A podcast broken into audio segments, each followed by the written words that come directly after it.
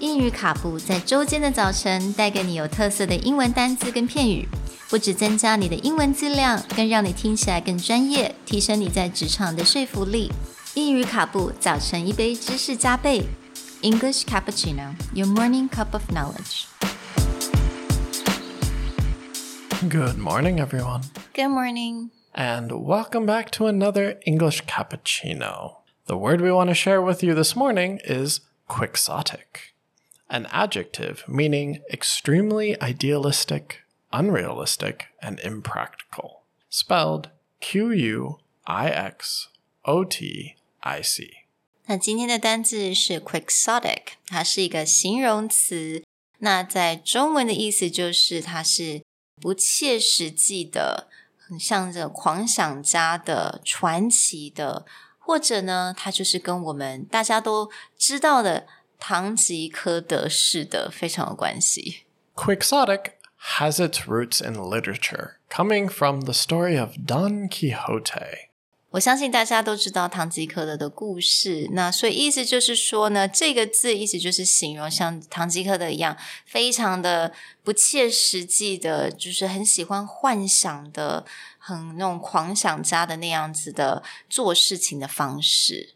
Now, quixotic is an interesting word because it sounds very negative that someone is unrealistic hmm. or they're idealistic but to a way that's too far. But quixotic often gets used in a positive way to mean that even though the world has beaten this person down or that hmm. this is an unconquerable problem, they still have the fortitude to go do the crazy hmm. thing. So, very often you'll actually see the word quixotic used positively, even though it feels a very negative word. Hmm.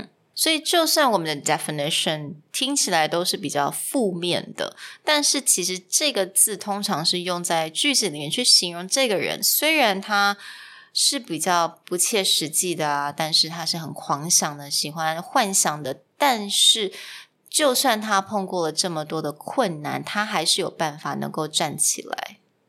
So, the example of today comes from J.K. Rowling, famed author of the Harry Potter series, Harvard graduation speech, where she talks about the two great lessons that she wants to share with the graduating class.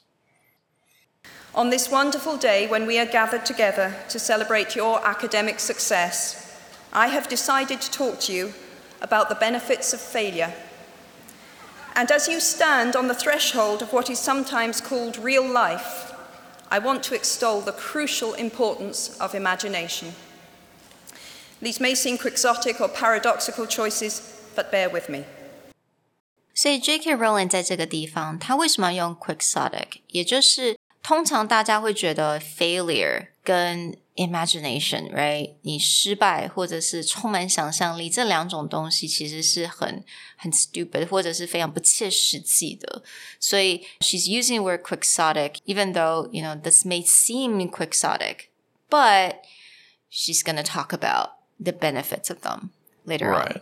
Sometimes people describe this idea of failing to learn as romanticizing your own mistakes and having an imagination, it's too idealistic. So she's using the word quixotic to describe what may already be in someone's head. That it's like, no, you're romanticizing something that's dumb. Again, you're tilting against windmills, you're attacking a windmill, Don Quixote style.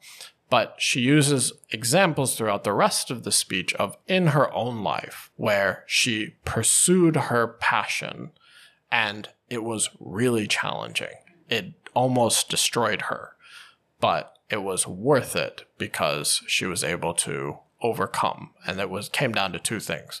One, learn from your failure, and two, constantly have an imagination. For anyone who hasn't had the chance to listen or read, you really should go back and check this out. There's a massive amount of vocabulary that you can learn from here, but it's a really great structure of how to give a speech. Right，所以我们会把这个整个 speech 的连接，还有这个 YouTube video 的连接，我们都会放在我们的 description box 里面哦。 And we'll talk to you guys next time. Bye。 Bye.